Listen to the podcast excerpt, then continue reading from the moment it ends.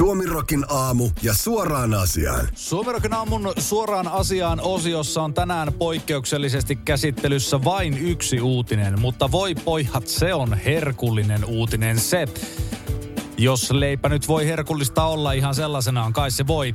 Kansanedustaja ja eduskuntavaaliehdokas Mika Niikon vaalikampanjassa tarjottiin lauantaina Joosua Missio nuorisojärjestön ruokajonosta peräisin olevia ruokia, kertoo Ilta-Sanomat.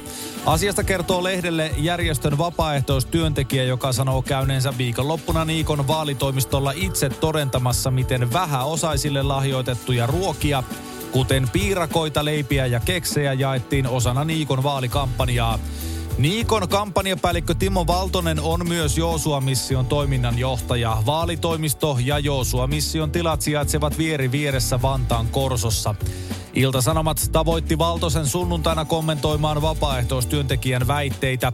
Valtosen mukaan ruokia oli niin valtavia määriä, että niitä oli jaettava myös Niikon vaalikampanjan yhteydessä, jotta ruuat eivät pilaantuisi.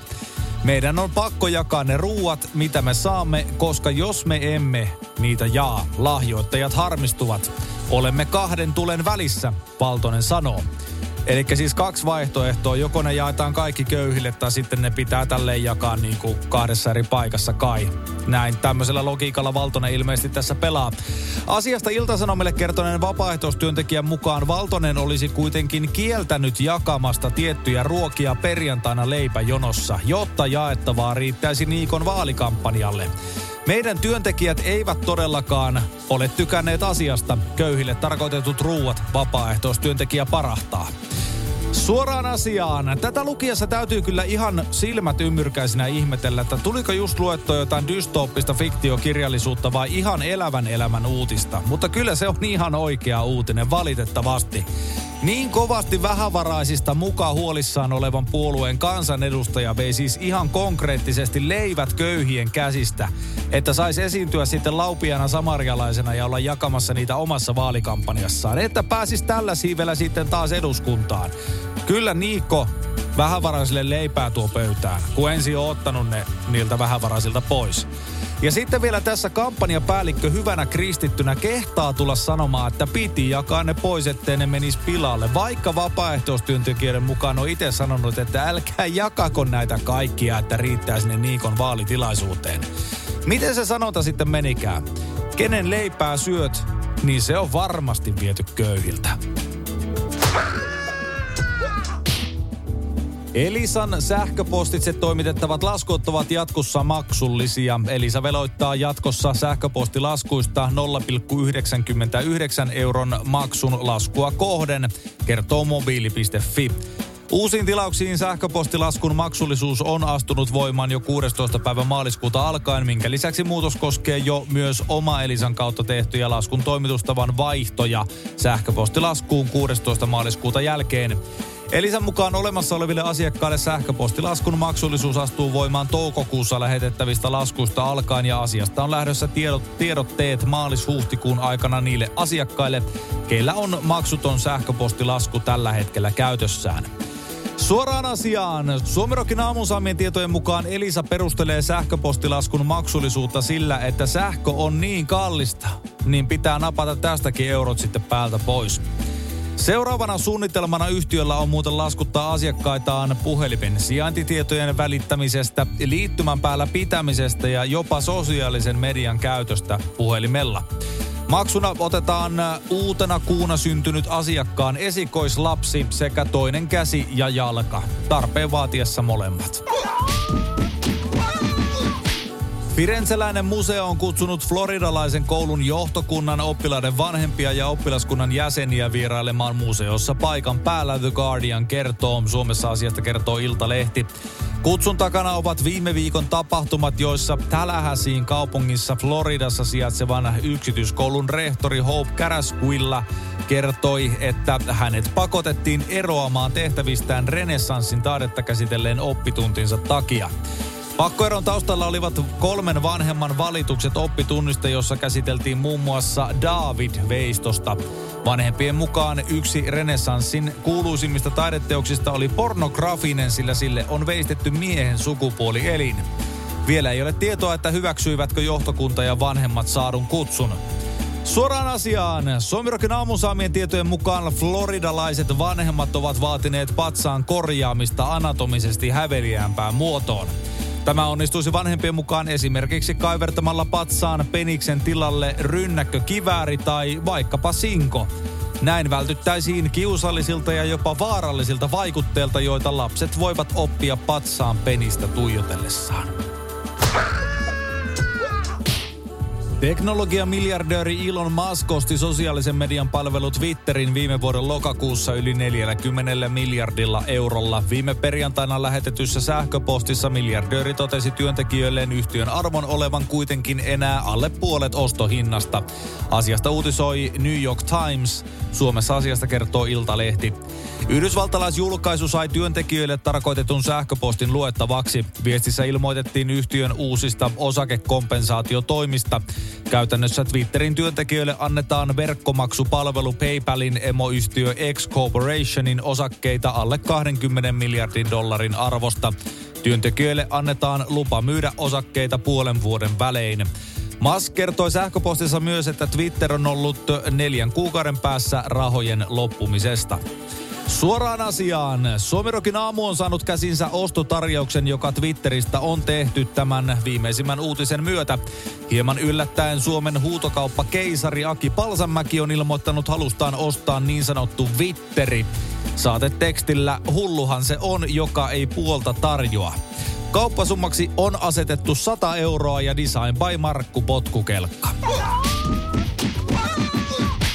Olkiluodon kolmosreaktorin koekäyttövaiheessa on saatu valmiiksi 10 vuorokauden häiriöttömän ajon kokeet. Olkiluoto kolmen koekäyttöä ja sähkön tuotantoa jatkettiin maaliskuun puolivälissä paineistimen venttiiliasemien huoltojen valmistumisen jälkeen. Meneillään olleet demonstraatioajon testit ovat sujuneet odotusten mukaisesti. Sähkötuotantoon palaamisen jälkeen laitosyksiköllä tehtiin käyttöönottoon liittynyt 24 tunnin suorituskykykoe. Tämän jälkeen käynnistyivät 10 vuorokauden häiriöttömän ajon kokeet, jotka päättyivät maanantaina aamuyöstä kello kahdelta. Myös aikaisemmin toteutettu 24 tunnin suorituskykykoe on virallisesti hyväksytty. Olkiluoto kolmen säännöllisen sähkötuotannon aloitusajan kohdaksi on ilmoitettu 17. päivä huhtikuuta. Suoraan asiaan. Taktisena vetona teollisuuden voima on jättänyt säännöllisen sähkön tuotannon alkamisajan kohdassa mainitsematta aloittamisvuoden. Voidaan sitten 20 vuoden kuluttua huhtikuussa olla, että no, mehän sanottiin. Kansainvälinen jalkapalloliitto FIFA kieltää One Love sateenkaarinauhat kesällä järjestettävistä naisten MM-kisoista, kertoo saksalaislehti Bild. Suomessa asiasta kertoo MTV Uutiset. Jo viime vuonna miesten MM-kisoissa nousi kohu FIFAn kiellettyä nauhojen käytön. Pelaajat olisivat halunneet kantaa nauhaa. FIFA uhkasi tuolloin pelaajia keltaisilla korteilla, mikäli he uhmaisivat kieltoa. Nyt on vahvistunut myös se, ettei kapteenin nauhoja nähdä naisten MM-kisoissa kesällä. FIFA on ilmoittanut meille, että he toivovat kaikkien osallistuvien maiden kantavan FIFAn omaa nauhaa. Saksan maajoukkue Pomo Maika Fischer sanoi Bildille. Saksan jalkapalloliitto DFB oli kysynyt FIFalta, mikäli he voisivat olla poikkeus, mutta kattojärjestö ei hyväksynyt tätä pyyntöä. MM-kisoihin yhtenä mitallisuosikkina lähtevän Ruotsin tähtipelaajat ovat puolestaan aiemmin todenneet, että he haluavat pitää nauhaa Australiassa ja Uudessa-Seelannissa järjestettävässä turnauksessa. Suoraan asiaan. Suomirokin aamusaamien tietojen mukaan FIFA on aloittanut strategisen prosessin syrjäkseen kaikkia – Seuraavaksi nimittäin jalkapallon kattojärjestö aikoo kieltää MM-kisojen katsojilta paljastavan pukeutumisen, lihan syönnin sekä erikoiset hiustyylit. Riikka Purra, Sanna Marin ja Petteri Orpo kohtasivat toisensa eilen MTVn suuressa pääministeritentissä ja löysivät historiallisesti jopa yhteisen sävelen veronkiristyksiin liittyvässä kysymyksessä. Pääministeri Tentissä nähtiin hetki yhteistä säveltä, kun Marin ja Orpo löysivät yhteisen linjan verokiristysten suhteen. Myös Purra yhtyi linjaan koomisen hetken jälkeen. Marin ihmetteli tentissä, miksi kokoomus ei ole suostunut ajamaan veronkiristyksiä isoille institutionaalisille sijoittajille. No nyt löytyy yhteinen asia, Orpo kommentoi kesken Marinin ihmettelyn. Myös Tentin juontajat Eeva Lehtimäki ja Jan Andersson hurrasivat yhteisen linjan löytymistä. Historiallinen hetki, Andersson runoili. Suoraan asiaan. Suomerokin aamusaamien tietojen mukaan tämän historiallisen hetken sattuessa taivaista kuului sähkökitaran riipivä soolo. Pilvet erkanivat ja Keinonen laskeutui taivaallisessa valon säteessä sooloaan soittaen rankaisemaan kaikkia. On tuomiopäivä, on Pertin nimipäivä. Saako pysäköinninvalvontayhtiö pysäköidä autonsa mihin haluaa? Tätä tiedustellaan Iltalehden artikkelissa, jonka mukaan huolestunut kansalainen otti lehteen yhteyttä, kun oli nähnyt pysäköinninvalvojan auton täysin kielletyssä paikassa. Pysäköinninvalvontayhtiö Parkkipaten auto oli pysäköity tienpätkälle, jossa on pysäköintikielto. Sen osoittaa tien alkuun pystytetty liikennemerkki. Tie toimii pysäköintialueen sisäänajoväylänä.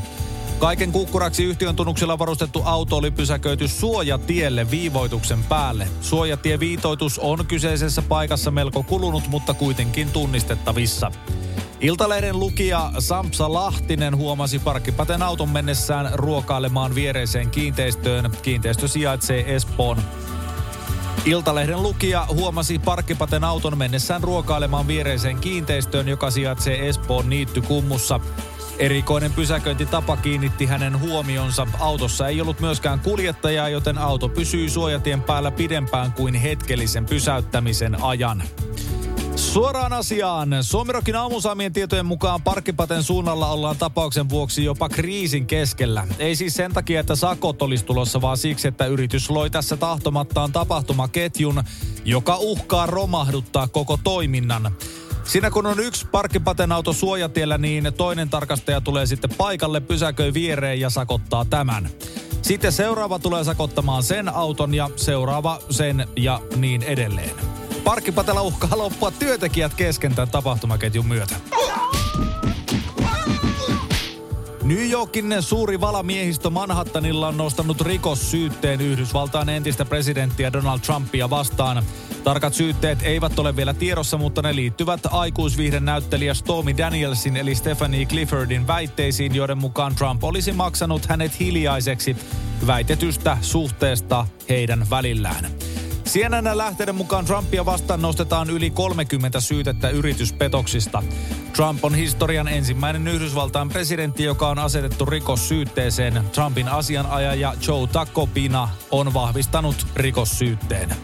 Suoraan asiaan. Suomirokin aamusaamien tietojen mukaan Trump on vastannut syytteisiin sanomalla, ettei koskisi Stormy Danielsiin edes viisimetrisellä kepillä. Daniels on puolestaan vastannut tähän sanomalla, että et niin, se oli pikemminkin viisisenttinen.